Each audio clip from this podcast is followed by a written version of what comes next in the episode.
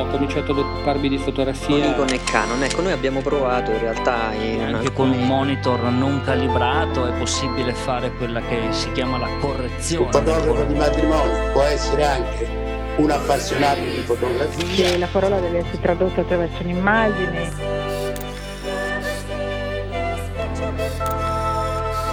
The universe's biggest camera store. Ci avranno sicuramente del- delle fogali molto lunghe, dei tele. nel senso che ci sono alcuni momenti in cui cogli certi particolari e altri in cui non li cogli.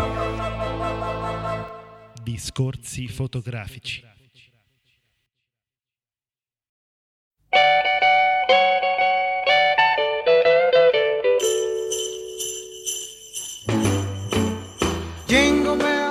Benvenuti, benvenuti ascoltatori e tantissimi auguri di buon Natale da tutti noi di Discorsi Fotografici. Oggi siamo ben in quattro e forse ci raggiungeranno anche altri. Ciao Federico. Ciao. Ciao Cristiano, grande ritorno. Ciao a tutti, buonasera. E ciao Manuela che ci parla dal parcheggio di Nato Grill. esatto, buonasera a tutti. Oggi volevamo avere con noi anche Mirko Bonfanti e Dario De Cristoforo, che forse si riesce a connettersi dopo. Perché? Perché la puntata di Natale è la classica puntata in famiglia, dove ormai abbiamo abituato da anni a stare con noi, a parlare dell'anno che è passato, di quello che abbiamo fatto anche personalmente, di quello che, che ci aspettiamo per il futuro, vero Federico? Eh sì, direi proprio di sì. Poi quest'anno è stato un, un anno molto ricco in tutti e due gli ambiti, sia quello delle novità tecnologiche che il nostro. È stato il primo vero anno di magazine per noi e io sono particolarmente soddisfatto, mi sembra che la risposta sia positiva, è molto impegnativo e tu forse lo capisci come me. Sì. E... Beh, di- ditelo perché è impegnativo. Eh beh, perché scrivere gli articoli è comunque impegnativo. E, mm, e speriamo che comunque riusciamo ad attrarre anche altri eh, desiderosi di diventare pubblicisti. Infatti ricordiamolo, il magazine è testata giornalistica riconosciuta a tutti gli effetti dal Tribunale di Velletri, di conseguenza è possibile insieme a noi anche eh, iniziare una, una carriera di pubblicista, se vi piace scrivere di fotografia, magari già lo fate sul vostro blog, perché non farlo diventare un'occasione per eh, appunto entrare nell'albo, avere il tesserino e chissà, magari anche iniziare una carriera da giornalista vero e proprio. E allora, Cristiano, Manuela, ecco, eh, eh, quest'anno sta, sta finendo. Mm, Quali sono, magari iniziamo da Cristiano, un po' i progetti portati a termine quest'anno? Perché Cristiano, come forse molti di voi ricorderanno, un po' un grande smanettone, no? come si dice in questi, in questi ambiti, è sempre alla alla ricerca di costruire qualcosa di, di nuovo, non solo nell'ambito fotografico, ma questa volta soprattutto c'è qualcosa, no? c'è una bella novità in ambito fotografico, vero Cristiano? Eh, sì, diciamo che ancora non l'ho portato a termine come progetto, ma è in, eh, in avanzato, in avanzato stato di costruzione. Praticamente eh, parecchi di voi magari sapranno, si ricorderanno che sono un appassionato della fotografia, sì, ma soprattutto della fotografia analogica. E, e quindi un po' di tempo fa mi è barcamenato di costruirmi un, eh, un banco ottico perché avevo la voglia di provare appunto eh, il grande formato, il banco ottico e quindi ho, ho comprato un, um, un obiettivo da banco fatto arrivare direttamente dal Giappone poi. E, e mi sto costruendo il, il banco sfruttando diciamo un'altra mia grande passione che è quella della, della tecnologia dell'elettronica usando la mia stampante 3D quindi sto costruendo questa l'ho soprannominata DF01 discorsi fotografici 01 come prototipo. E sto costruendo appunto eh, ho finito qualche giorno fa di, di montare il, il carrello della messa a fuoco dove andranno montate le, le stendarde che sare- le stendarde sarebbero eh, la parte anteriore e la parte posteriore del banco ottico, quelle dove è attaccato praticamente il soffietto, si chiamano standard.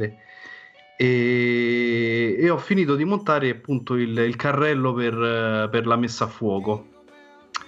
È un progetto diciamo un po' così fa, proprio fai da te in tutti i sensi mancava solo la costruzione del, dell'obiettivo usando i fondi di bottiglia però per quello c'è ancora tempo insomma. Magari un domani si potrà convertire in uh, banco ottico a foro stenopeico quindi fantastico. totalmente fatto, oh. fatto in casa. C'è una nota che volevo aggiungere eh, quando Cristiano dice con la mia stampante 3D vuole dire con la sua che si è esatto. costruito esatto. cioè, Beh, ovvio, era, era, questa non era, non è per dire la mia cioè, si è costruito la stampante 3D ma in fondo sì. perché comprarla? Sì, allora, io parto sempre da un, diciamo, da un presupposto. Allora, esistono quelle mm, le cose già belle fatte, no? Eh, quindi tu puoi comprare un qualcosa già montato, funzionante, che tu ti arriva a casa, lo, lo spacchetti e ti funziona. Però non riesci a capire come funziona. Sostanzialmente la mia grande curiosità è quella di capire come funzionano le cose. Quindi, eh, essendo appunto curioso, la stampante l'ho costruita perché dovevo capire come si regolava, come si impostava, quali erano tutti i vari passaggi, le varie difficoltà, altrimenti sarebbe stato troppo facile averla già, eh, già bella e pronta. E, e quindi niente. E un altro, un'altra cosa molto importante che mi piacerebbe fare è quella di darvi una mano per il magazine, nel senso di cominciare a scrivere anche io qualche articolo e soprattutto eh, mi piacerebbe, vista la, la, grande libreria fotografica che, che ho a casa, parecchi, parecchi, volumi, parecchi libri, appunto magari di cimentarmi nella, nella recensione di, di, libri fotografici e contribuire a arricchire gli articoli del, del magazine e dare una mano anche a voi, magari alleggerirvi un po' un po' il carico di lavoro, insomma. Ecco, e... Manuela quest'anno, eh, perlomeno da quello che ho potuto vedere, no? che abbiamo potuto vedere un po' tutti, ha continuato e ha potenziato la sua attività invece fotografica sia personale che soprattutto su Instagram con eh, una serie di fotografie veramente molto belle, nel senso che ci sono Grazie, tutte fotografie sì, che, che hanno, portano con sé un senso, che vogliono esprimere qualcosa e ci riescono. Eh, perché tu Manuela, adesso magari ce lo racconterai, no? non, non, cerchi solo di convogliare all'interno di uno scatto una bella immagine, ma anche un po' tutte quelle che sono le tue passioni e le cose che fai in maniera professionale e non, giusto? Sì, io purtroppo ormai non riesco più a scendere dallo scrivere qualcosa come testo proprio, quindi una cosa che poi viene letta oltre che vista da quella che poi è la fotografia e, e viceversa non riesco mai a, a, svincolare il testo completamente da un'immagine, quindi è, è diventata una malattia? Boh, non saprei come definirla. no, eh, e niente, è così. Io anche quando comunque poi non, non, scrivo niente, comunque quando penso, quando penso una foto, mi viene a dire in questo modo, penso un po', e quando io penso allo scatto che faccio, penso sempre a un contorno di parole e questa cosa mi accorgo che lo faccio anche quando non scrivo, quindi anche quando faccio fotografie insomma normali che poi non vengono da me accompagnate da un testo, ma in realtà il testo c'è, cioè è nei miei pensieri ovviamente.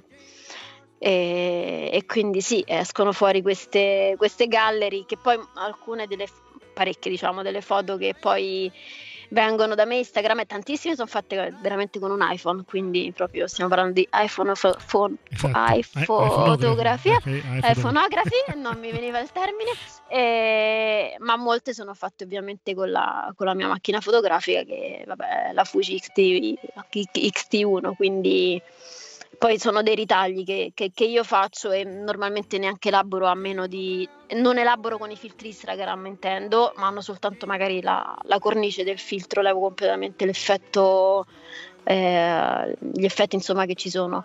E, e niente, sì, le accompagno con, con le parole sotto varie forme di racconti, poesie, brevi, brevissimi Sì. poesie che sono Silvio pronuncialo tu che lo pronunci meglio di me haiku Haiku. Ah? Haiku. haiku Sì. vedi che lo pronunci meglio di me e, e- e così sì, sì no, se riuscirò il prossimo dal 2019 magari non nei primissimi mesi ma dopo vorrò scrivere anche io ovviamente qualcosa nel magazine o attingendo all'archivio del, del già fotografato, già scritto perché ce n'è un po' già in giro e- o comunque con il nuovo. Ammetto che comunque serve tanto tempo e tanta costanza per fare quello che fate tu e, Fe- tu e Federico, quindi con il, il mio vizio di passare da una cosa all'altra spesso mi perdo, però magari riuscirò con un po' più di tempo a disposizione a farlo. Eh, qui ho voluto un po' sottolineare questa tua attività, tra l'altro per i nostri ascoltatori, se volete seguire Emanuela su Instagram è Emanuela Lucinda Drops e così vedrete appunto la galleria di ciò di cui abbiamo appena parlato. Eh, volevo appunto parlare di questo perché come abbiamo già detto con Federico nelle scorse puntate, cioè, come è stato trattato anche da al- qualcuno dei suoi articoli sul magazine, effettivamente Instagram soffre eh, proprio di eh, due gra- gravi problemi. Il primo è quello dei falsi follower, no? Eh, per- però falsi follower che vengono dall'altro grave problema che è il fatto che adesso è diventata una piattaforma in cui si cerca consensi, si cerca di diventare famosi e molto spesso questo passa attraverso fotografie di un certo tipo, soprattutto fotografie che riguardano la persona che vuole promuoversi ed è si è un po' perso il senso originario di questa, di questa piattaforma che quando è uscita effettivamente eh, già combinava in sé no, la possibilità di essere tutto sommato poetica, no Federico? Eh, sì, assolutamente. Anche, anche noi abbiamo Instagram, pure Federico è abbastanza attivo, però Manuela diciamo nei- nella nostra famiglia è quella no? più... eh, Sì, forse sono quella che lo usa di più. Sì. No, forse Sì. sicuramente. State dicendo che sono la logorroica di Instagram? No, no, assolutamente. Sto scherzando.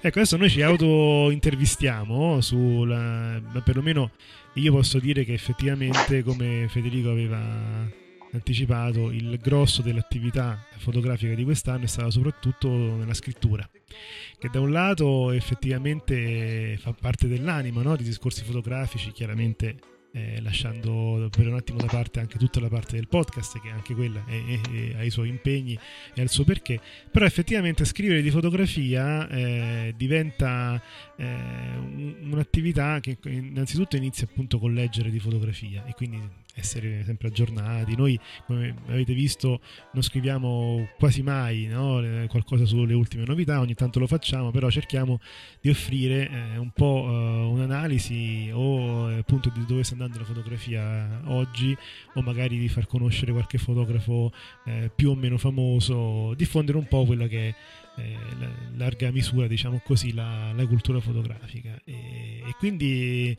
fotograficamente parlando posso dire che sono passato praticamente del tutto al segmento mirrorless, tra l'altro con, Federico abbiamo avuto anche la possibilità di esporre la nostra esperienza e anche il nostro piacere no? nel, fotografare con questo segmento in una piccola conferenza che abbiamo eh, fatto insieme ai nostri amici di Pavona. E, ebbene, effettivamente la mia conversione è stata abbastanza totale. Adesso la reflex la uso veramente molto di meno e magari solo per eh, circostanze in cui ho bisogno, che ne so, del teleobiettivo perché ancora non ho tutti gli obiettivi che vorrei per eh, il segmento mirrorless. Però chiaramente è stata più una crescita dal punto di vista della scrittura, della rielaborazione no? tra mostre viste, eccetera, eccetera, piuttosto che produzione fotografica. Ecco, tu Federico?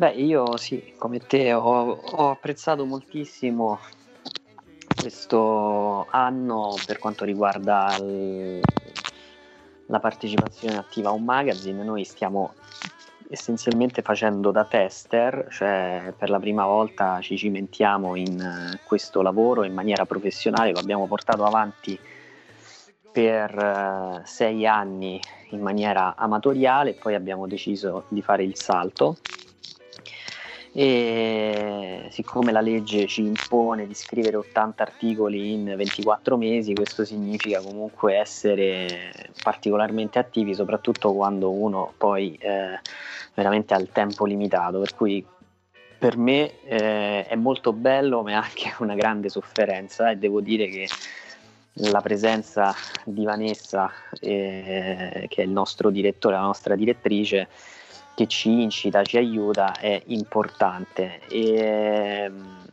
volevo aggiungere, forse la, la, grande soddisfazione di quest'anno è stata quella di poter accedere per la prima volta, devo dire, come eh, stampa eh, al Festival di Cortona. È vero, al, sì. Cortona, al Cortona Verissimo, vero, vero al Cortona On The Move, è stata un'esperienza molto bella. Il panino con l'hamburger era molto no volevo dire il, um, il programma, l'aperitivo. Dire il programma l'aperitivo, l'aperitivo era molto buono. No le interviste e comunque il clima eh, che si è creato in questo ambiente eh, cioè in questo festival ormai è diventato veramente internazionale, ci sono riusciti e credo che crescerà sempre di più e poi sono stato anche molto contento perché siamo riusciti a mandare sempre come stampa con un eh, aggancio eh, all'interno dell'ufficio stampa del Cortona on the Move, siamo andati in un altro festival, però questa volta abbiamo fatto eh, fare le interviste a Mirko Bonfanti che è andato al Festival Fotografico di Bergamo, è un festival biennale e questo credo fosse il secondo, era la seconda, per la seconda volta credo fosse quest'anno e, e anche in questo caso sono stato personalmente molto contento della nostra presenza. Eh, in un festival fotografico. Mi sembra che noi poi, vabbè, c'è sempre il eh, contributo che noi facciamo al, con eh, l'associazione Occhio dell'Arte, con Lisa Bernardini, che ci permette comunque di conoscere eh, sempre dei validi fotografi. E, quest'anno abbiamo conosciuto, Dio Silvio, aiutami, quel fotografo importante che fotografava con, dall'elicottero. Eh... E adesso mi sfugge il nome. Sì, Stefano. C'è una, c'è una, mostra, c'è una mostra adesso, recupera il nome, facciamo tutto in tempo sì. reale. E, mi scuso, mi, mi, sfugge adesso, per cui... Ehm, anche lui molto bravo, c'è Contrasto che sta eh, facendo un, una mostra eh, su di lui, mi sembra fosse Sestili, Sestini. Sestini, sì. sì, sì. Sestini, adesso mi sta ritornando alla mente. Sestili. Sestili? Massimo Sestini. Ma Sestini. Sì, Massimo Sestini, Sestini esatto. Chiedo scusa al fotografo, tra l'altro molto simpatico e anche molto bravo e, e poi anche l- la possibilità di andare ancora una volta come stampa eh, in, due, eh, in due eventi importanti, cioè importanti in due eventi. Uno è stato il concerto di Giovanotti a Roma per provare uh, la serie M della Canon. Speriamo che il prossimo anno sia il, quello per testare la serie R, che è un po' più appetibile probabilmente. E invece, eh, proprio recentemente a novembre, la presentazione della mostra fotografica molto intensa, molto bella qui a Roma al Maxi l'antologia eh, dedicata a Paolo Pellegrin che eh, vi suggerisco assolutamente di guardare. Progetti per il futuro, mi auguro eh, che riusciamo a eh, portare a compimento il sito del podcast che eh, di fatto nelle, eh, nella parte sostanziale completo mancano eh, delle piccole, eh, il cosiddetto data entry perché i podcast sono tanti e bisogna fare un po' il, ricostruire la storia e riorganizzarla un po' meglio.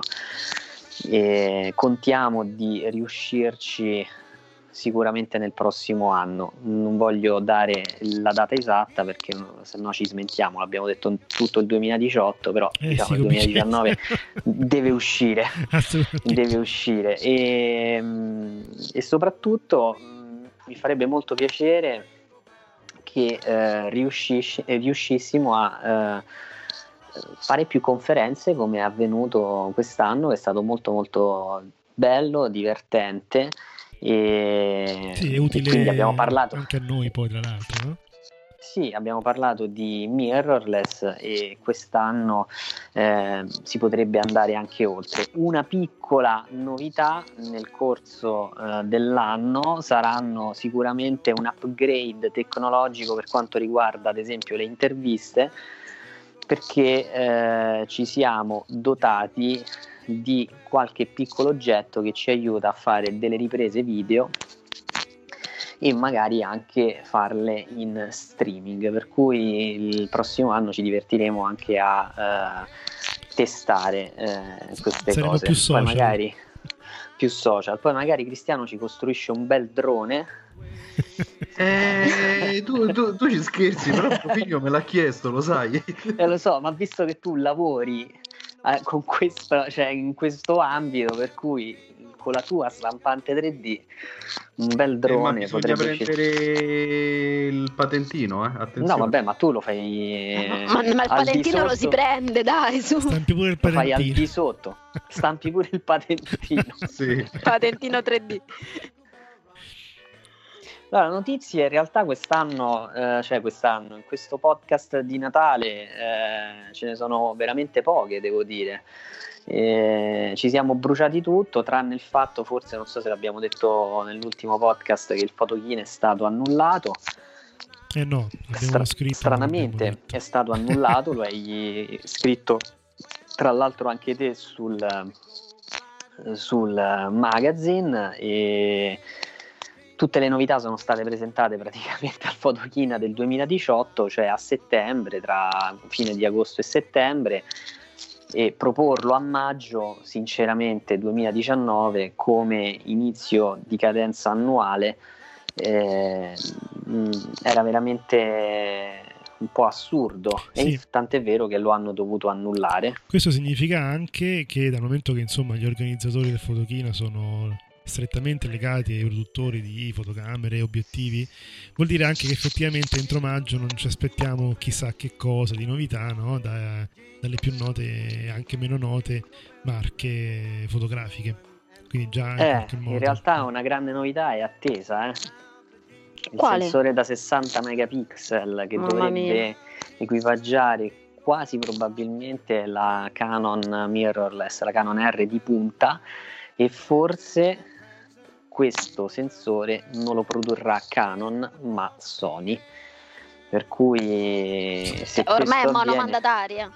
Eh sì, se Canon questo adesso. accade Sì, sì. eh, diventerà un- una bella battaglia e probabilmente Canon con una cosa del genere tornerà nelle vette perché sarebbe con il nome, con la macchina rico- ricostruirebbe il, cioè recupererebbe il terreno perso e sarebbe anche un, una incredibile, eh, un incredibile colpo da parte di Sony. Io probabilmente sarebbe forse il caso di investire nei titoli della Sony perché con una Canon che equipaggiata con sensore Sony significa veramente vedere È interessante questa cosa. le Federico. vendite delle macchine alle Eh, stelle. investiamo pure su Canon allora. No, il break lui non compra una macchina Canon, investe sui titoli Sony. Giusto. È un po' oltre. Eh sì, sì, la borsa è complicata. Le vie sono Dove andrà a finire la fotografia? Do- bravo, esatto. e Questo io che scrivo le di un- poesie. Questo è un titolo, questo è il titolo di uno degli articoli che scriverà Cristiano. Dove andrà a finire la fotografia? Beh sì, questo sensore secondo me starebbe molto bene sul banco ottico, no Cristiano? 60 megapixel. Allora, eh, sni, sni, le- mm, vi ricordate quando siamo andati a Castelnuovo di Porto? Sì, Eh, io a Castelnuovo di Porto porta- portai La 6x6. Castelnuovo di Porto portai eh, la mia eh, medio formato a pellicola, una 6x7. Ah, 6x7, ok. Sì, e feci una foto dal, eh, diciamo, da, eh, c'erano i scalini che eh, davano sulla piazza, c'era questa scalinata, appunto, poi c'era l'entrata di tutta la mostra, di tutto l'evento.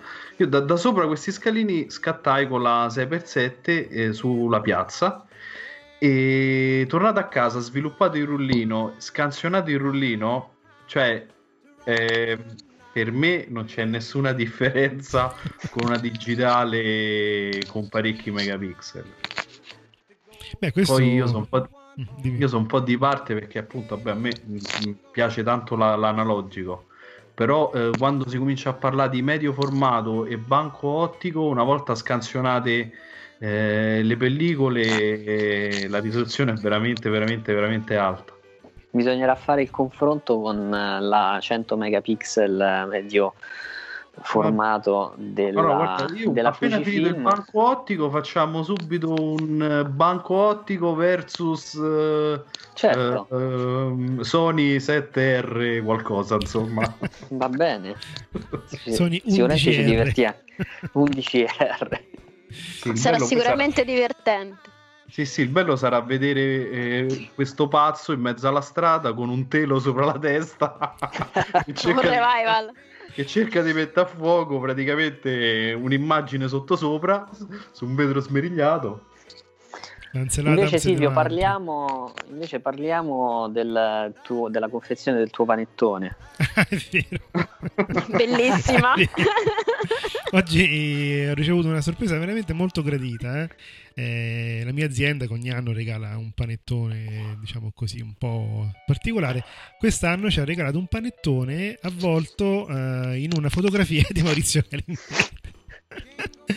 Praticamente non, posso chiaramente dire la marca perché sarebbe pubblicità, però mh, l'involucro di questo panettone steso diventa appunto una delle opere classiche di Galimberti, quelle fatte appunto con le Polaroid, spostandole piano piano, ricostruendo poi l'immagine a posteriori, diciamo così, guardandola da lontano, ed è dedicata all'impasto del panettone.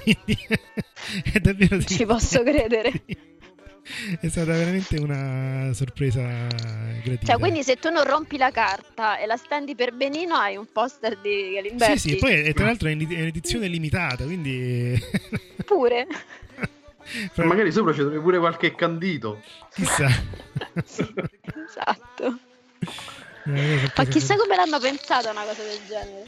Beh, sì, io l'ho vista una cosa chiaramente molto dedicata alla città di Milano, no? Tra la scelta del Beh, fotografo, immaginavo. perché poi tra l'altro è un panettone anche firmato da uno chef milanese, bla bla, quindi eh, diciamo la, la celebrazione di- nella città di Milano, che insomma ha nel panettone eh, un- uno stendardo natalizio, insomma, che, che conosciamo. Tra l'altro questo l'anno scorso è stato l'anno in cui il panettone si è diffuso in tutto il mondo come vendite, quindi davvero lo conoscono dappertutto, per cui ben venga insomma questo Quindi crossover. stranamente Galimberti ha deciso di fare quest'opera di beneficenza. Eh, capito?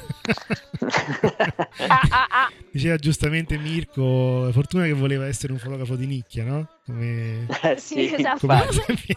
Guarda, io, io penso di aver anche indovinato il pasticcere, ma non lo dico. Ok. Potevo dire un privato. non si può dire, ovviamente, esattamente. Mi darei conferma dopo. E... Le Allora, iniziali qui- sono I, M Eh? del pasticcere. No, Ok. No. no. Insomma, eh, qui credo che Dario mh, non ce la fa a raggiungerci. Fare E... una veloce veloce. A Vai. Silvio. Silvio. La gioia, o anzi no la gioia, il, il, um, che cosa hai provato quando ti è arrivata a casa la fotografia acquistata dalla Magnum? Eh, allora sì, eh, siccome anche tu eh, hai fatto questo stesso mio acquisto quando è stato, non so se l'anno scorso, L'anno scorso, sì. ho scoperto casualmente che appunto la, la Magnum ogni anno eh, mette delle stampe eh, 10, 15, 15 eh, a 100 dollari quando in realtà quelle un po' più grandi costano intorno ai 5.000 e sono stampe di fotografie dei fotografi Magnum famosi. Io ne ho scelta una di appunto Elliot Erwitt.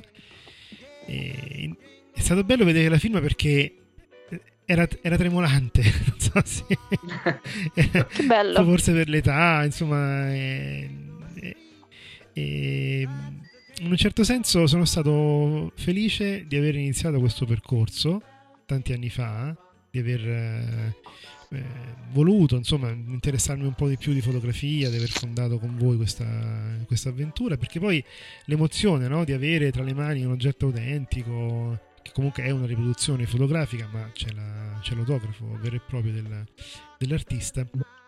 Eh, beh, mi ha fatto capire, insomma, è stato un po' come mettere eh, un punto eh, temporale e, temporaneo anche, insomma, su quello che è stata tutta la mia storia nel mondo della fotografia, che è cominciata tanti anni fa, grazie al nostro Claudio Cascioli, che purtroppo un po' è sparito ultimamente, qualche nostro ascoltatore se lo ricorderà, e, e continua, grazie soprattutto a voi. all'entusiasmo che ci mettiamo insomma nella, nello stare insieme in, questo, in, questa grande avventura. Per cui è, sì, è stata un po' una realizzazione, no? un punto focale, eh, un punctum, come diceva Roland Barthes, eh, nella mia personale storia, diciamo, nel mondo della fotografia.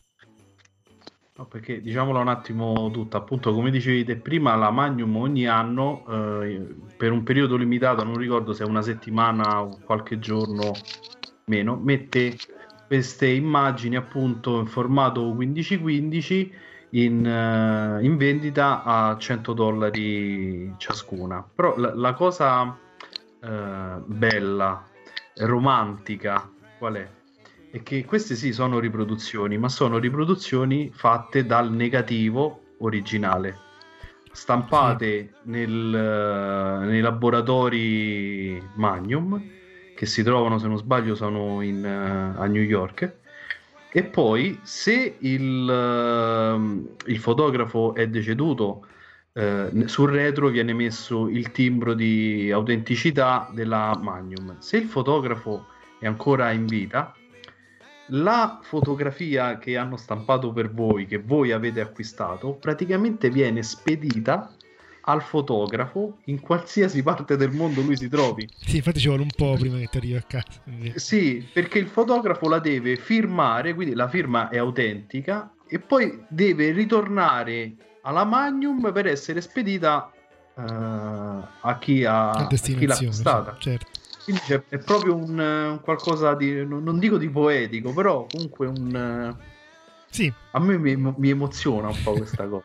insomma. È vero, è vero. Perché noi abbiamo la firma di Elliot Erwitt insieme a Berengo Gardini. Già. Un'amicizia ai sali d'argento. È vero, sì, Un'amicizia sì. ai sali. È stata una conferenza, no? Esatto, è, vero, è, la firma è tremolante e poi lui è di una simpatia unica, molto, molto simpatico.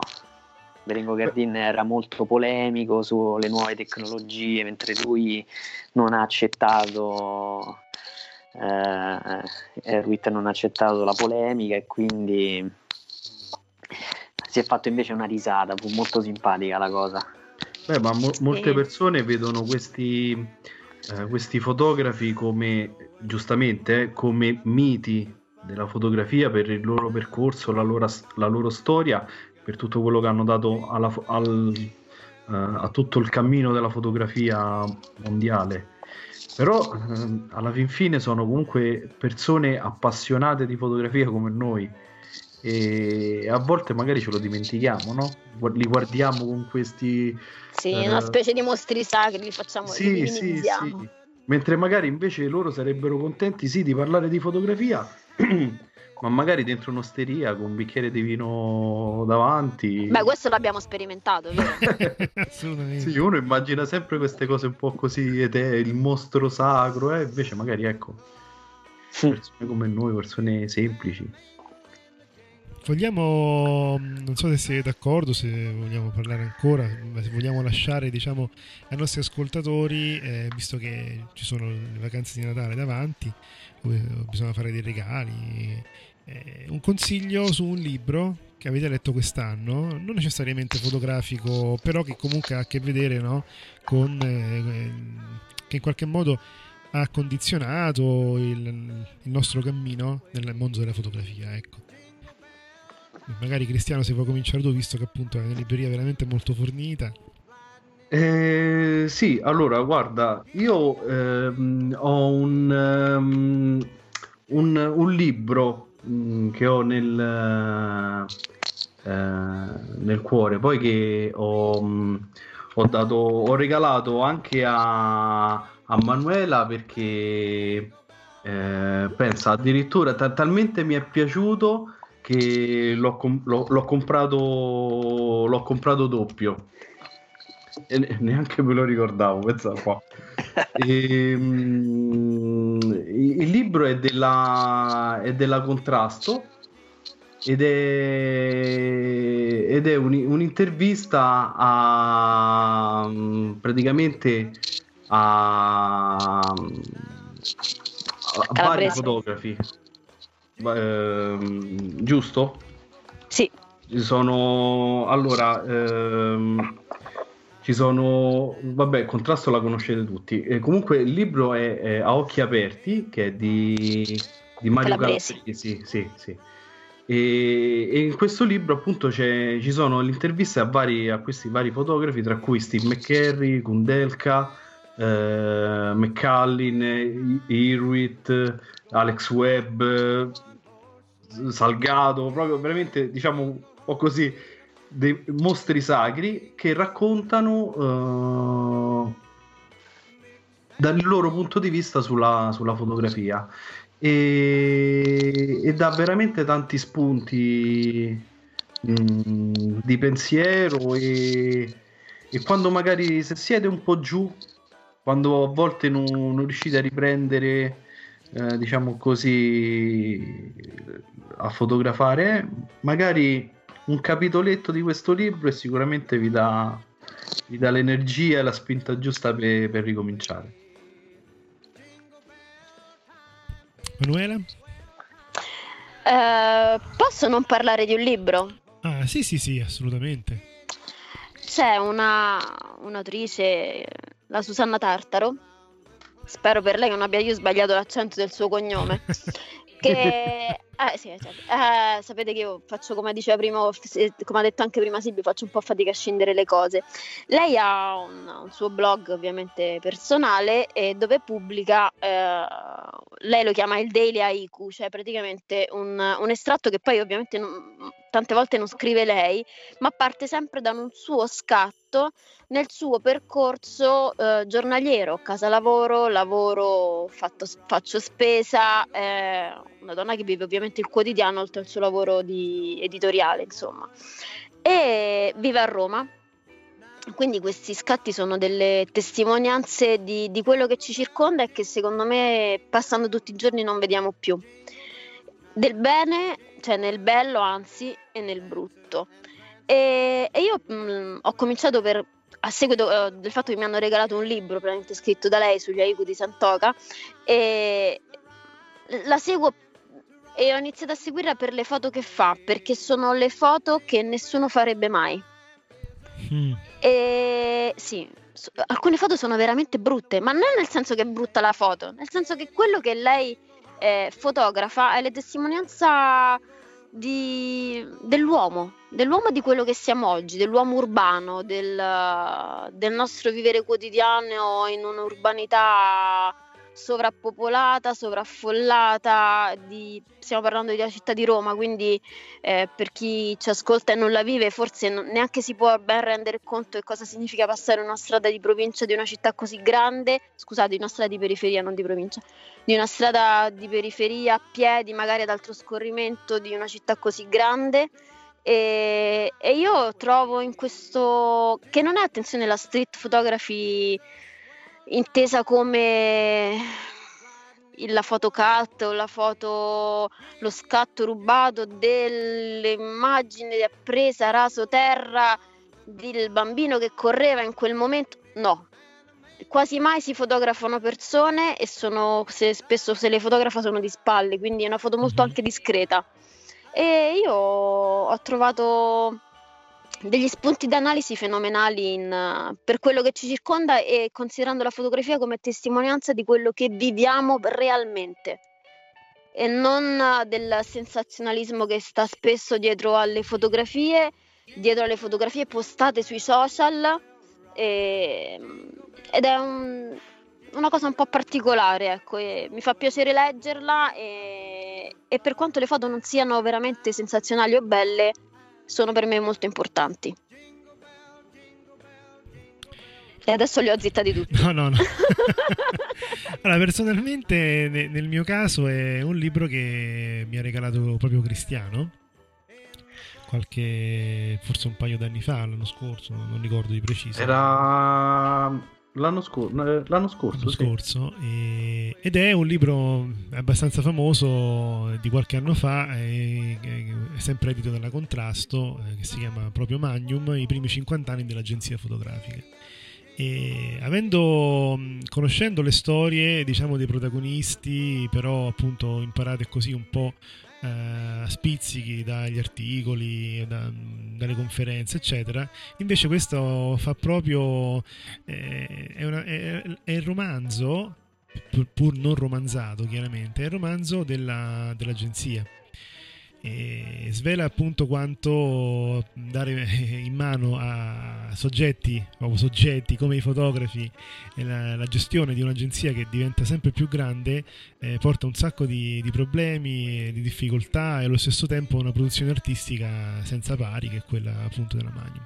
È molto emozionante, eh, fa, parla di cose che forse adesso non potrebbero succedere più perché è molto cambiato il fotogiornalismo, ne abbiamo parlato insomma in questi anni con i veri fotogiornalisti giornalisti di, che abbiamo intervistato, però eh, questa diciamo così atmosfera di famiglia, una famiglia molto religiosa, ma comunque una famiglia che alla fine si, si ritrovava spesso a, ad andare avanti no? per il bene proprio del, del messaggio che, che, i fondatori originari da, volevano appunto passare. Ebbene, è veramente è un libro che che dà proprio sapore a questa attività, fa venire anche un po' voglia no, di tornare indietro nel tempo, un tempo che forse non tornerà più, ma comunque fa parte secondo me della cultura proprio di base di chiunque si interessi di, di fotografia e non solo di fotogiornalismo. Il mio libro è invece un libro recente e cade nel, nel cinquantesimo anniversario del, del cosiddetto 1968, è un libro che alterna fotografie a testo e lo ha eh, scritto e fotografato Uliano Lucas, che è stato che è un uh, fotoreporter freelance eh, secondo me meraviglioso. E è un libro che suggerisco a tutti di leggere, di eh, guardare, perché nella filosofia di questo uh, di Giuliano Lucas c'è un'idea che è assolutamente condivisibile, cioè quella di non concentrarsi sulla fotografia ma sul tema che la fotografia rappresenta. in questo caso il 68 e oltre il 68, il libro si chiama Sognatori e Ribelli e lo ha pubblicato Bonpiani. Ecco, secondo me è un buon invito alla lettura e un, uh, una buona occasione per riguardare una parte della nostra storia e visto che stiamo alla fine del fotobar natalizio prima di lasciarvi all'intervista eh, è il caso che Silvio eh, ha nominato Magnum Magnum Magnum. Magnum, Magnum. e, è il caso che Silvio condivida con tutti la sua recentissima esperienza da fotoreporter di guerra. Beh, sì, penso che sia un buon modo per, per, concludere. E mi raccomando, ricco di dettagli come sai fare te.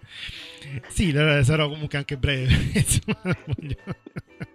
Eravamo mm, appunto con mia moglie a festeggiare il nostro primo anniversario di matrimonio ad Atene il 28 di ottobre abbiamo scoperto tra l'altro che in Grecia è festa nazionale ed è il famoso giorno del no loro festeggiano il no che la Grecia diede a Mussolini eh, all'ultimatum di, di, di guerra no? del 1940, appunto il 28 ottobre del 40. Quindi abbiamo scoperto questa, questa festività, insomma è stato interessante, non, non, non sapevo nulla di, di, tutto ciò e abbiamo vissuto un po' la festa di, di, Atene. Il giorno dopo era lunedì, abbiamo fatto un giro per il Giardino Nazionale e a ritorno eh, abbiamo incontrato una classica manifestazione studentesca e con i classici studenti, con il megafono, gli striscioni, i professori, eccetera. Molto popolosa, insomma. La Grecia comunque continua ad avere problemi economici e sociali, non, non dimentichiamocelo, per quanto sembrano cose ormai passate, ma in realtà non lo sono. Comunque, a un certo punto, alla, dietro, diciamo, nella, nella coda del corteo si sentono delle esplosioni e, io che non avevo mai fatto questo genere di fotografia, siccome stavo proprio leggendo questo libro di cui abbiamo parlato, mi sono sentito tutto a un tratto appunto richiamato no? da, dallo spirito del, del, fotogiornalismo e mi sono lanciato verso questi, questi, questi rumori, queste esplosioni. La prima cosa appunto che è successa è che ho perso completamente mia moglie, non l'ho vista più. Però ho pensato, magari di sicuro se, se, messa in salvo da qualche parte sicuramente la ritrovo adesso la, la notizia no? è più importante diciamo la, il fotogiornalismo è più, è più, importante e quindi sono siccome avevo montato il 1024 e quindi dovevo avvicinarmi parecchio no? a, a, questa, a questa attività purtroppo eh, dannosa di alcuni componenti del corteo che stavano nel frattempo distruggendo le, mh, mm, le fermate dell'autobus, le telecamere, insomma qualcosa, beni pubblici essenzialmente, eh, mi sono spinto verso, verso di loro. A un certo punto vedo un vero fotografo, vedo un vero fotogiornalista, bardato di tutto punto con eh, la maschera anticassa e non ho fatto tempo a pensare, porca miseria, che alla M sono stato investito da una nube di lacrimogene, che è una esperienza che molti di voi immagino avranno fatto, ma io mai, eh, quindi di conseguenza tra lacrime, tosse, mi sono allontanato sempre di più dalla, dal punto anche dove avevo perso mia moglie. Quindi le foto sono venute una schifezza, ancora non l'ho fatte vedere a, a voi, eh, però sono riuscito a scattarne poche perché eh, c'è stato appunto il lacrimogeno. Però ecco, la cosa divertente è proprio questa, che anche in maniera un po' incosciente, no? eh, mi sono buttato per via de- di una lettura, essenzialmente, per, per, testimoniare la verità, che poi alla fine non, non è servito granché. Eh, Le foto ricordano chiaramente lo sbarco in Normandia esatto. Sono, sono leggermente fuori fuoco. leggermente, leggermente. No, purtroppo sono a fuoco, però con gli autofocus di oggi non c'è qualcuno che... Ma io mi immagino Silvio lì in mezzo proprio tra i lacrimogeni che diceva porca miseria. Così proprio. Sì, sì, sì era un po' più colorita come miseria. espressione, però sai, non dovremmo mettere... allora, io ho ricevuto... Allora, buon Natale a tutti. Sì, ah, scusa, ho ricevuto un messaggio da parte di, Crist- di Dario De Cristoforo che saluta tutti e anche il nostro Mirko che purtroppo all'ultimo non ha potuto partecipare, insomma vuole dare gli auguri. Ecco Federico, vai. Allora, noi vi eh, auguriamo un buon Natale e e ci rivediamo sicuramente con la puntata del nuovo anno e quest'anno abbiamo deciso di dividere per stare eh, insieme un po' di più visto che siamo stati latitanti c'è stato un notevole gap tra una puntata e l'altra rispetto agli anni precedenti per cui eh, ci rivedremo nei primi eh, giorni del nuovo anno, ci riascolteremo. Quindi vi auguriamo sicuramente un buon Natale e adesso ascoltiamo l'intervista, Silvio. Sì, ascolteremo le parole di Benedetta Ristori. Anch'io faccio i miei auguri, lascio la parola a Manuela e Cristiano. Vai Cristiano. Tanti auguri a tutti voi, alle vostre famiglie, di un felice Natale, di un bellissimo fine anno e soprattutto di un bellissimo nuovo inizio. Mi unisco anch'io, auguri a tutti quanti ovviamente per, per queste festività e, auguro a tutti di avere un sacco di tempo per fare delle bellissime foto, per leggere di fotografia e non, ovviamente, per ognuno perseguire le proprie passioni, perché questa vita un po' così vi parlo da un autogrill, quindi potete immaginare, questa vita un po' così, diciamo, toglie il tempo, un po' troppo tempo alle passioni che invece secondo me sono un po' il sale, del, il condimento per, per affrontare il quotidiano, ecco. Nello spazio dedicato all'intervista, oggi è il turno di Benedetta Ristori, una fotografa che abbiamo conosciuto di recente ma che ci è piaciuta veramente tantissimo. Ci è stata segnalata dal nostro Mauro e noi l'abbiamo ospitata. Ciao Benedetta. Ciao. C'è anche Federico. Ciao Federico. Ciao. Ciao. Benedetta, grazie ancora per aver eh, partecipato a, al nostro progetto di discorsi fotografici. Io eh, prima di iniziare con le domande eh, vorrei segnalare il tuo sito benedettaristori.com dove è possibile appunto vedere le foto delle opere di cui sì. parleremo questa sera insieme e, e, che belle foto soprattutto, che è vero. Grazie. Bene, Grazie. iniziamo con, eh, con, le domande. Ecco, partendo dal momento in cui hai iniziato a usare una macchina fotografica fino ad oggi che sei una fotografa freelance affermata, puoi raccontarci la tua personale storia della fotografia? Sì, allora prima di tutto vi ringrazio per eh, questa intervista e per avermi eh, appunto ospitato questa, eh, da, da, per avermi dato questo spazio. Ecco. E, ehm, allora, il mio rapporto con la fotografia è cominciato eh, abbastanza presto. Eh, quando avevo circa 11-12 anni eh, scattavo con delle piccole Kodak usa e getta che diciamo le um, portavo continuativamente con me e quindi scattavo tutto ciò che mi era um, vicino, quindi eh, amici, eh, parenti, molti ritratti. E, um, questo diciamo, è stato proprio il primo approccio. Eh, con il passare del tempo eh, ho cominciato a concentrarmi eh, sulla street photography e su fotografia un po' più documentaristica nel momento in cui ho cominciato a mh, mm, viaggiare da sola, quindi verso i 15-16 anni. E mh, mm, diciamo appunto mio, quindi, eh, i miei soggetti sono cambiati e sono passati quindi da un, um, diciamo una visione più intima a una um, visione verso l'esterno un po' più critica e un po' più anche, se vogliamo, curiosa e interrogativa verso eh, i posti e i luoghi e le persone che incontravo che non conoscevo. E, um, diciamo che poi al, um, alla fine degli studi del liceo non ho intrapreso una, subito una carriera fotografica, eh, nel senso che ho frequentato l'Università di Lettere e Filosofia e nel mentre però continuavo comunque a scattare molto spesso, eh, avevo già cominciato a partecipare a qualche piccolo concorso e mi sono resa conto pian piano che eh, l'interesse maggiore veniva dato appunto all'ambito fotografico piuttosto che a quello eh, universitario filosofico. E, mh, mm, quindi ho preso dopo due anni di università la decisione di eh, abbandonare eh, l'università e di dedicarmi principalmente a, alla fotografia.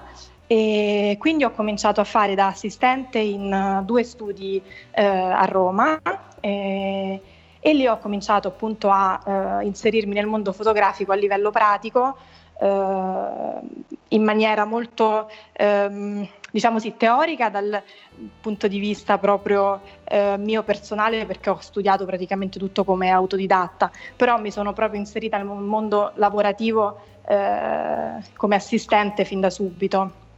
E ho fatto un paio di, di anni di eh, gavetta fotografica negli studi, ehm, uno di moda e uno invece un po' più eh, ritrattistico. E, e, poi insomma ho cominciato a, eh, mi sono sganciata da questi studi, ho cominciato a um, lavorare da sola e insomma questo è. E piano piano insomma ho cominciato prima a lavorare nella moda e come primo diciamo, eh, campo in cui mi sono specializzata e campo che diciamo, eh, mi dava la possibilità di essere eh, più attiva a livello lavorativo e piano piano poi ho cercato e ho avuto la possibilità fortunatamente di poter combinare eh, anche cominciare a integrare i miei progetti personali documentaristici, che adesso appunto sto cercando sì. di portare avanti il più possibile. Allora, sei una fotografa freelance, quali sono i pregi e i difetti del poter fotografare in totale libertà? Ecco, allora, eh, il um, lavoro da freelance ha sicuramente eh, appunto i suoi pro e i suoi contro. E, um, diciamo, partendo dai, eh, dai difetti, eh, secondo me quello che eh, è che poi magari appunto non è un difetto, è un, semplicemente un, una modalità di, di, lavoro, è la necessità del continuo investimento su se stessi e sul, sui propri progetti. Eh, questo sia come investimento di promozione che come investimento anche diciamo, finanziario per quanto riguarda i progetti, perché eh, la maggior parte delle volte non vengono finanziati da altre parti.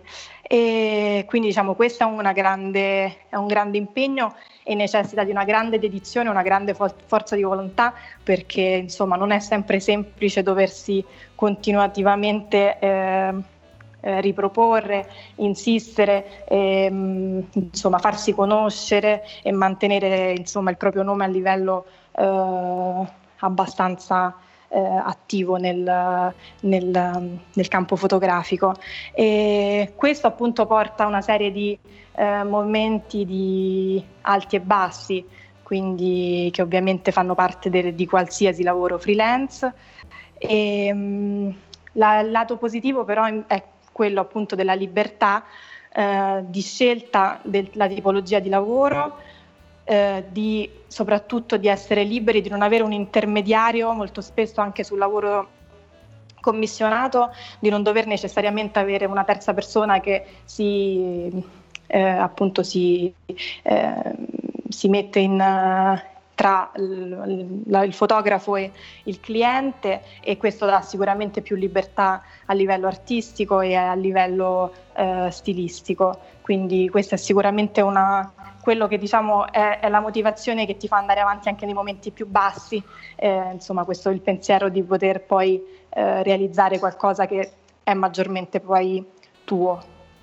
Certo. Questo è, sì.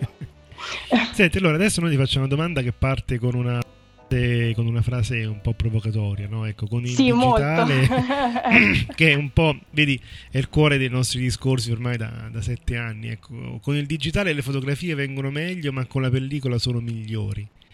Perché hai scelto di utilizzare prevalentemente la pellicola per raccontare le tue storie? Ecco, allora appunto questo con il digitale le fotografie vengono meglio, è un punto opinabile.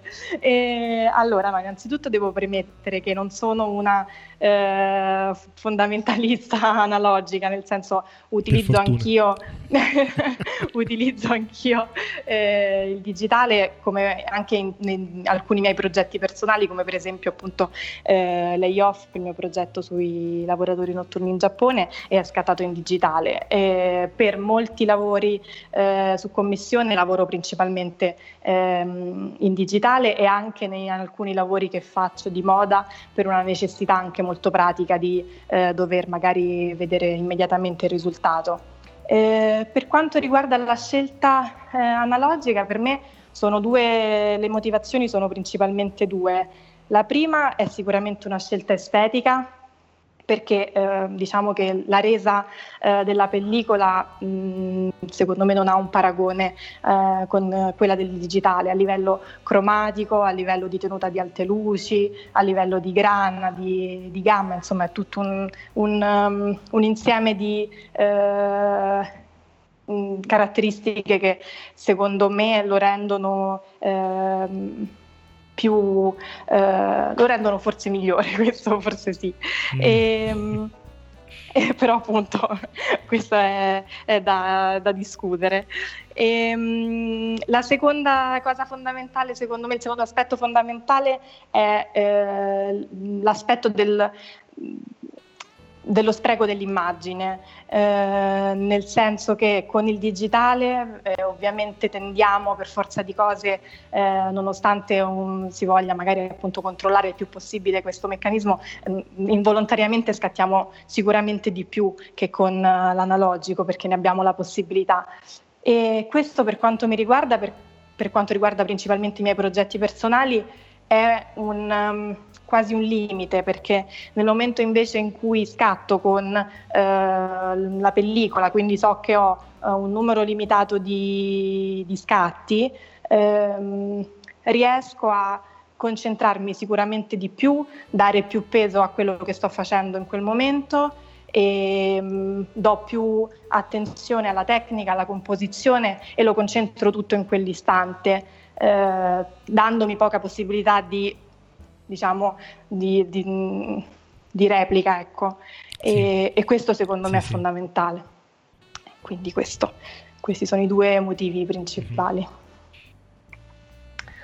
Ma entriamo nel vivo del, dei tuoi lavori. E, ehm, il tuo contributo al fotodocumentarismo predilige temi come decadenza, abbandono, vuoto. Ma parliamo di East. Cosa ti ha spinto a raccontare molto bene l'est europeo, soprattutto evitando ogni riferimento sociopolitico che poi in realtà ha caratterizzato i luoghi che hai fotografato?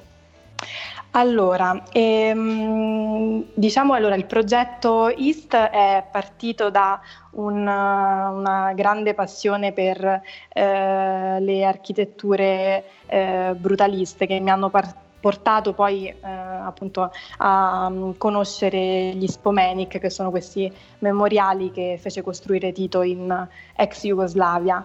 E, um, Diciamo che quindi la spinta a raccontare questo, questa zona de, d'Europa eh, è stata mh, la, la, volontà appunto di voler eh, conoscere principalmente questi, questi luoghi e voler uh, cercare di raccontarli con uh, il, mio, il, mio, sguardo, che appunto non è uno sguardo fotogiornalistico, uh, non sono una fotoreporter, quindi non faccio una fotografia puramente d'inchiesta. Ehm, quello che ho cercato di, ehm, di rappresentare è ricreare un, um, un'atmosfera e, e cercare di, appunto, di immergere lo spettatore in questa atmosfera. Quindi mh, diciamo che tutti i riferimenti sociopolitici eh, ci sono perché eh, gran parte dei luoghi in cui le foto sono ambientate e gran parte dei monumenti che ho eh, scattato sono parte di una storia importante anche di una politica molto diciamo eh, significativa. Quindi c'è anche questo. Non, non, viene raccontato in maniera esplicita perché secondo me non, non era ne- necessario al fine del progetto e mh, volendo appunto cercare di basarsi principalmente su un uh, discorso di sensazioni e di sospensione e di atmosfere. Ecco. ecco, io prima di passare alla prossima domanda, siccome abbiamo pubblicato anche alcune foto di questo tuo reportage sul nostro magazine, mi sono chiesto, visto che non l'avevo appunto notata tra le foto, se fossi stata anche a Podgorica in Montenegro a fotografare queste architetture del periodo di Tito. Eh, in Montenegro sono stata, ma eh, non ho fotografato architetture, eh, anche perché non, um, non, non, fanno parte, nel mio reportage non ci sono architetture del, del Montenegro, ah, okay. ci, sono, sì, ci, sono, alcune diciamo, parti di paesaggio, cioè, ma non di di memoriali, ecco, no, okay, poi in Montenegro te no. un paio. Ok.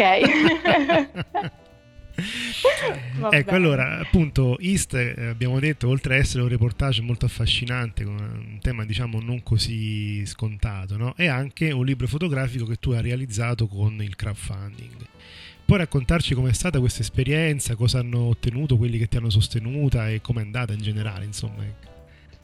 Sì, allora, eh, appunto questo crowdfunding è terminato da poche settimane e mh, il progetto lo, ehm, il crowdfunding è stato creato sul sito Indiegogo e aveva come fine quello di eh, appunto pubblicare, eh, anzi produrre il, il, libro di East. Eh, diciamo che il progetto eh, completo comprende circa 120 foto e il libro ne conterrà solamente una selezione di 60. Eh, oltre alle 60 foto ci saranno due testi introduttivi di due eh, autrici, una autrice italiana che si chiama Gaia Palombo e un'altra autrice ehm, russa che si chiama Sasha Raspopina, che faranno da introduzione alle foto. Uh-huh. E, mh, a fine diciamo, volume ci saranno delle descrizioni molto importanti che appunto vanno a raccontare anche i luoghi e eh, le, la storia dei, eh, de, della popolazione o dei monumenti che ho, che ho fotografato. E il crowdfunding è andato benissimo, eh, ho raggiunto l'obiettivo che mi ero predisposta e sono stata molto contenta perché non avevo assolutamente questa aspettativa e mm, come, diciamo, come ehm, offerta di contributo c'erano varie opzioni. La, la, prima appunto era il libro, eh, solamente appunto la, una, una, copia del libro e le altre invece erano delle edizioni limitate con delle stampe, eh, un'opzione con delle stampe più piccole eh, 13x18 e alcune invece con delle stampe più grandi eh, con una stampa 50x70 e sono stata molto contenta perché ho avuto veramente un riscontro molto positivo sia da parte di eh, riviste, magazine che mi hanno eh, aiutato a appunto diffondere e a spargere la voce e soprattutto perché eh, il libro è stato acquistato da persone a livello internazionale, quindi insomma è stato mm-hmm. un, un, grande Bene. traguardo. Sì, sì, sì. Eh, beh, complimenti. Eh, Grazie. Eh, siamo contenti anche noi.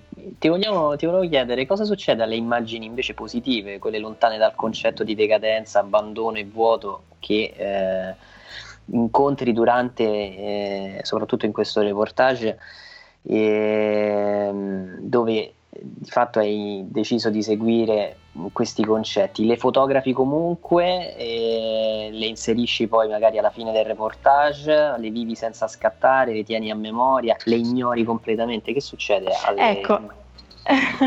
Questa è una domanda che, eh, a cui mi fa molto piacere rispondere perché ehm, mi piace appunto avere la possibilità di poter spiegare. Secondo me la la maggior parte, cioè quasi tutte queste foto hanno nella loro complessità, contengono anche una positività. Quindi se dovessi eh, rispondere in realtà eh, ti direi che in quelle, in quelle, foto già vedo del, del positivo perché ehm, secondo me non necessariamente eh, un'immagine a livello canonico positiva come può essere appunto un sorriso oppure non so un'immagine appunto convenzionalmente positiva necessariamente contiene eh, bellezza o grazia o esprime magari appunto un sentimento di positività.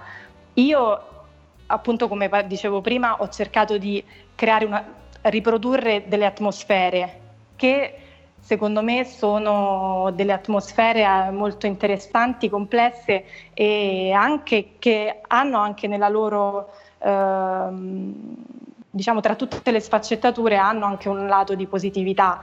Eh, quindi io non, diciamo, non vado a cercare eh, volontariamente un'immagine negativa, diciamo. Eh, mi piace il, eh, ricercare un po' il, il, vuoto e l'abbandono perché mi creano un'atmosfera un po' più eh, sospesa, eh, magari appunto dove non si capisce bene eh, il luogo dove ci troviamo, potrebbe essere eh, un luogo quasi inesistente, ecco. Però secondo me, ehm, cioè, spero che questo appunto possa anche essere intuito vedendo le foto che c'è anche una positività in questo nelle mie rappresentazioni.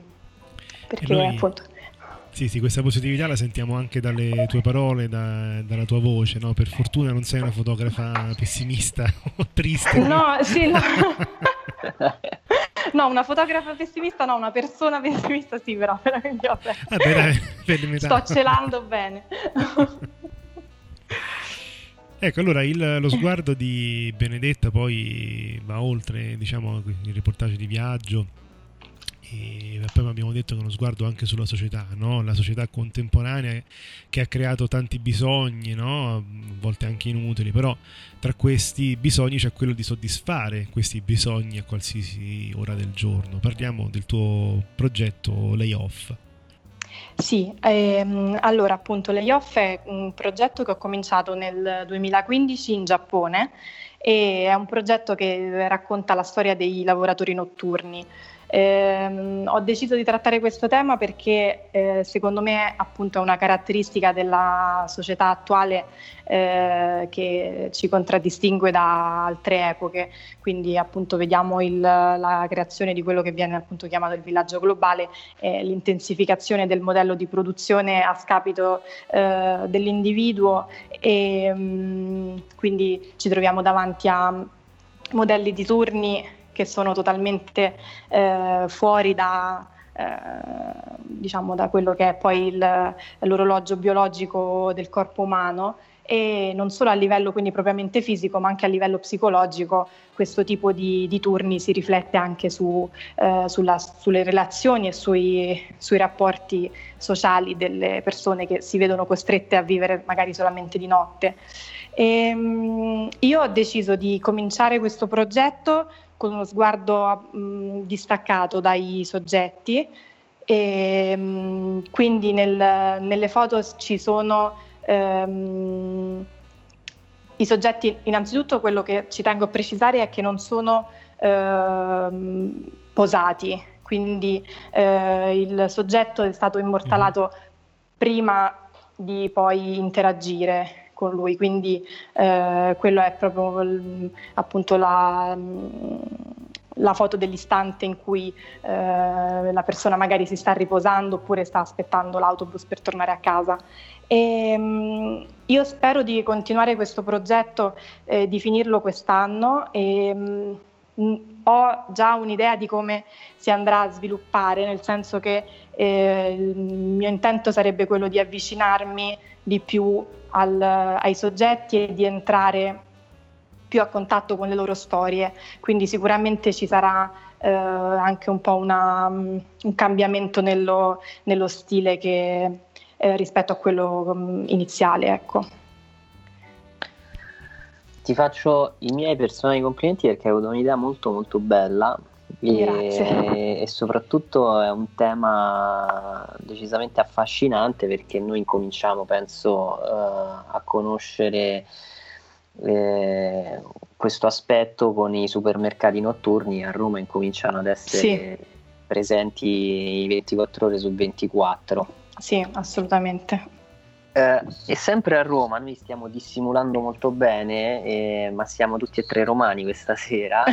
e, um, c'è stata una mostra molto bella, si, chiama, si chiamava Human Plus e mm-hmm. molto affascinante. Io eh, abbiamo sbirciato e ti chiediamo la ricetta per creare un corpo umano è molto semplice. Qual è la tua ricetta per Human Being? Allora, eh, Human Being è diciamo una, un progetto nato da un, un, insieme di ritratti che mi sono ritrovata eh, ad avere eh, come conseguenza appunto di tutti i vari viaggi eh, o anche semplicemente appunto stando a Roma eh, molto spesso mh, scattando per strada ehm, cerco di eh, trovare personaggi che mi, che mi possono, che penso che possano essere interessanti. E, ehm, secondo me la, la, caratteristica che rende speciali eh, i soggetti che ho, eh, che ho, rappresentato è la normalità, nel senso ehm, che paradossalmente potrebbero sembrare banali, però perché sono persone che incontriamo magari eh, prendendo il caffè oppure facendo una passeggiata o andando al mare, e, ehm, però inserendoli all'interno di un, di un progetto ehm, diciamo che possono, prendono valore e, e, e, spero appunto di essere riuscita a rappresentarli ehm, in maniera eh, appunto dandogli un, un, un, connotato positivo e, e um, originale. Sì, questo. Ecco, Benedetta, allora eh, in molti tuoi scatti, invertiamo un attimo le domande, in molti sì. tuoi scatti, perlomeno tra quelli pubblicati sul sito, eh, prevale la simmetria nella composizione, nella disposizione dei soggetti, delle linee di fuga. Qual è il vantaggio sì. narrativo di una foto simmetrica al di là del puro estetismo, secondo te? Allora, il primo vantaggio eh, secondo me è sicuramente la continuità narrativa che si crea perché mantenendo una, mm, appunto una simmetria, una pulizia dell'immagine, secondo me si mantiene anche una eh, linearità e, e, si crea una formula eh, che ripetendosi crea un, un racconto omogeneo. Eh, la seconda cosa fondamentale è che eh, non avendo eh, delle immagini con troppi punti che disperdono l'attenzione, ci si focalizza sul, sul, sul soggetto e, appunto, e quindi non ci si distrae dal, dal tema stesso. Ecco. Ciao Federico. Sì, scusa. Eh, l'ultima domanda è una domanda molto molto semplice, tra virgolette, dove tu puoi praticamente dire di tutto e di più. Okay. che cos'è la bellezza in fotografia per Benedetta Ristori?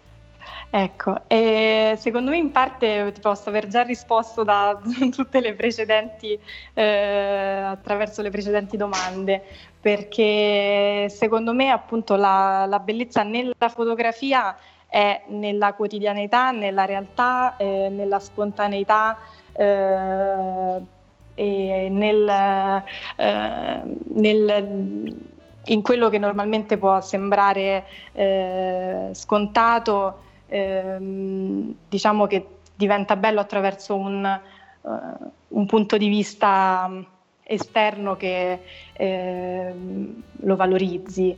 Eh, quindi secondo me principalmente la, è proprio la rappresentazione della, del reale eh, attraverso una, un'atmosfera ehm, particolare che può eh, aiutare appunto a contestualizzare, però principalmente è la rappresentazione della realtà. Eh, penso che sia l'aspetto più bello della fotografia eh, trovare eh, trovarsi a guardare delle immagini che rappresentano quello che ci troviamo intorno e in realtà se magari eh, ci sembra un altro mondo, ecco, questo secondo me è, è bellissimo. Benedetta, le domande sono finite, ma in realtà ci piacerebbe eh. stare ancora un po' a parlare con te di fotografia, perché comunque, ripeto, è stata una rivelazione per noi. E non so, Federico, se tu hai qualche domanda aggiuntiva, altrimenti finiamo con quelle classiche. No, no, finiamo con quelle classiche, dai, non la finiamo. allora, Siete stati clementi. una, una, a testa, allora, inizio io con la prima classica. Ecco, se la fotografia potesse dividersi no, in tre momenti, l'inquadratura, il momento dello scatto e poi la visione del proprio lavoro una volta tornati a casa o in studio, quale di questi tre momenti ti emoziona di più? Eh, l'inquadratura, assolutamente, sì, perché è il momento in cui concentro tutto il mio pensiero e, e la mia visione, quindi assolutamente l'inquadratura, sì. Io invece ho una domanda più facile, raccontaci la più bella fotografia che non hai scattato. Eh, dovrei risponderti quella appunto che non ho ancora scattato, sarebbe... Eh, eh, questa è una bella domanda, avrei avuto bisogno di una preparazione.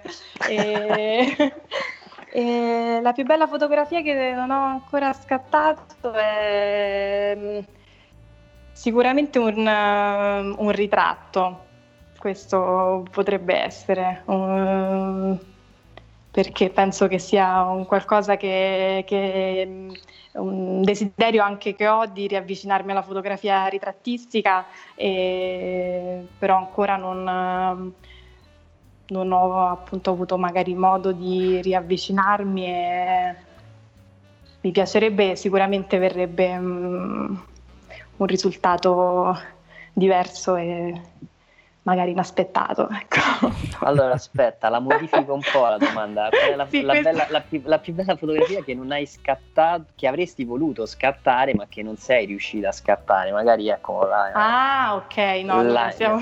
no, no, vabbè, l'interpretazione che hai dato va bene comunque. Ok però magari se c'è nella tua, nei, tra i tuoi ricordi dici che eh, quella foto l'avrei voluta scattare per ragioni eh, sì no questa ti posso sì anche, ti racconto anche quindi un aneddoto brevemente. La, la fotografia in realtà che avrei voluto scattare, l'ho scattata ma il, mi si è bruciato il rullino, quindi, non, quindi, no.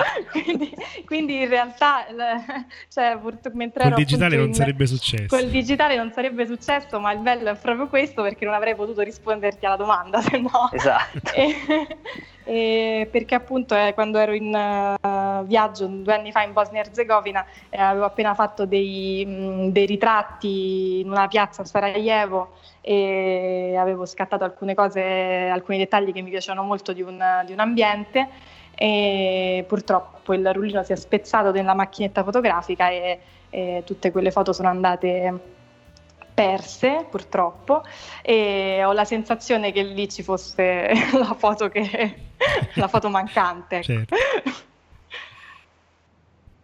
Bene, Benedetta, siamo arrivati veramente alla fine di questa intervista. Noi ricordiamo di nuovo il tuo sito benedettaristori.com dove appunto i nostri ascoltatori possono sia vedere i tuoi lavori che restare poi aggiornati no? sul tuo, eh, su tutta la tua carriera. Comunque sì che passa anche per eh, appunto dei concorsi importanti, delle citazioni appunto in posti importanti della fotografia. Quindi noi ti facciamo intanto tantissimi auguri per la tua Grazie carriera. mille, grazie. E speriamo di averti di nuovo ospite con noi sul sito, su Molto lavori, volentieri. Qui al podcast.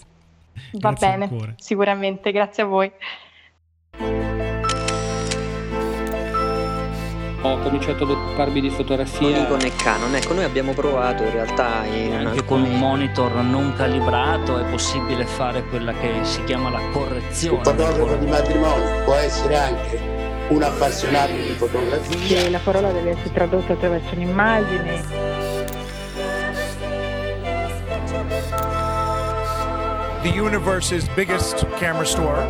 Avranno sicuramente del, delle fogali molto lunghe, dei tele. Nel senso che ci sono alcuni momenti in cui cogli certi particolari e altri in cui non li cogli. Discorsi fotografici.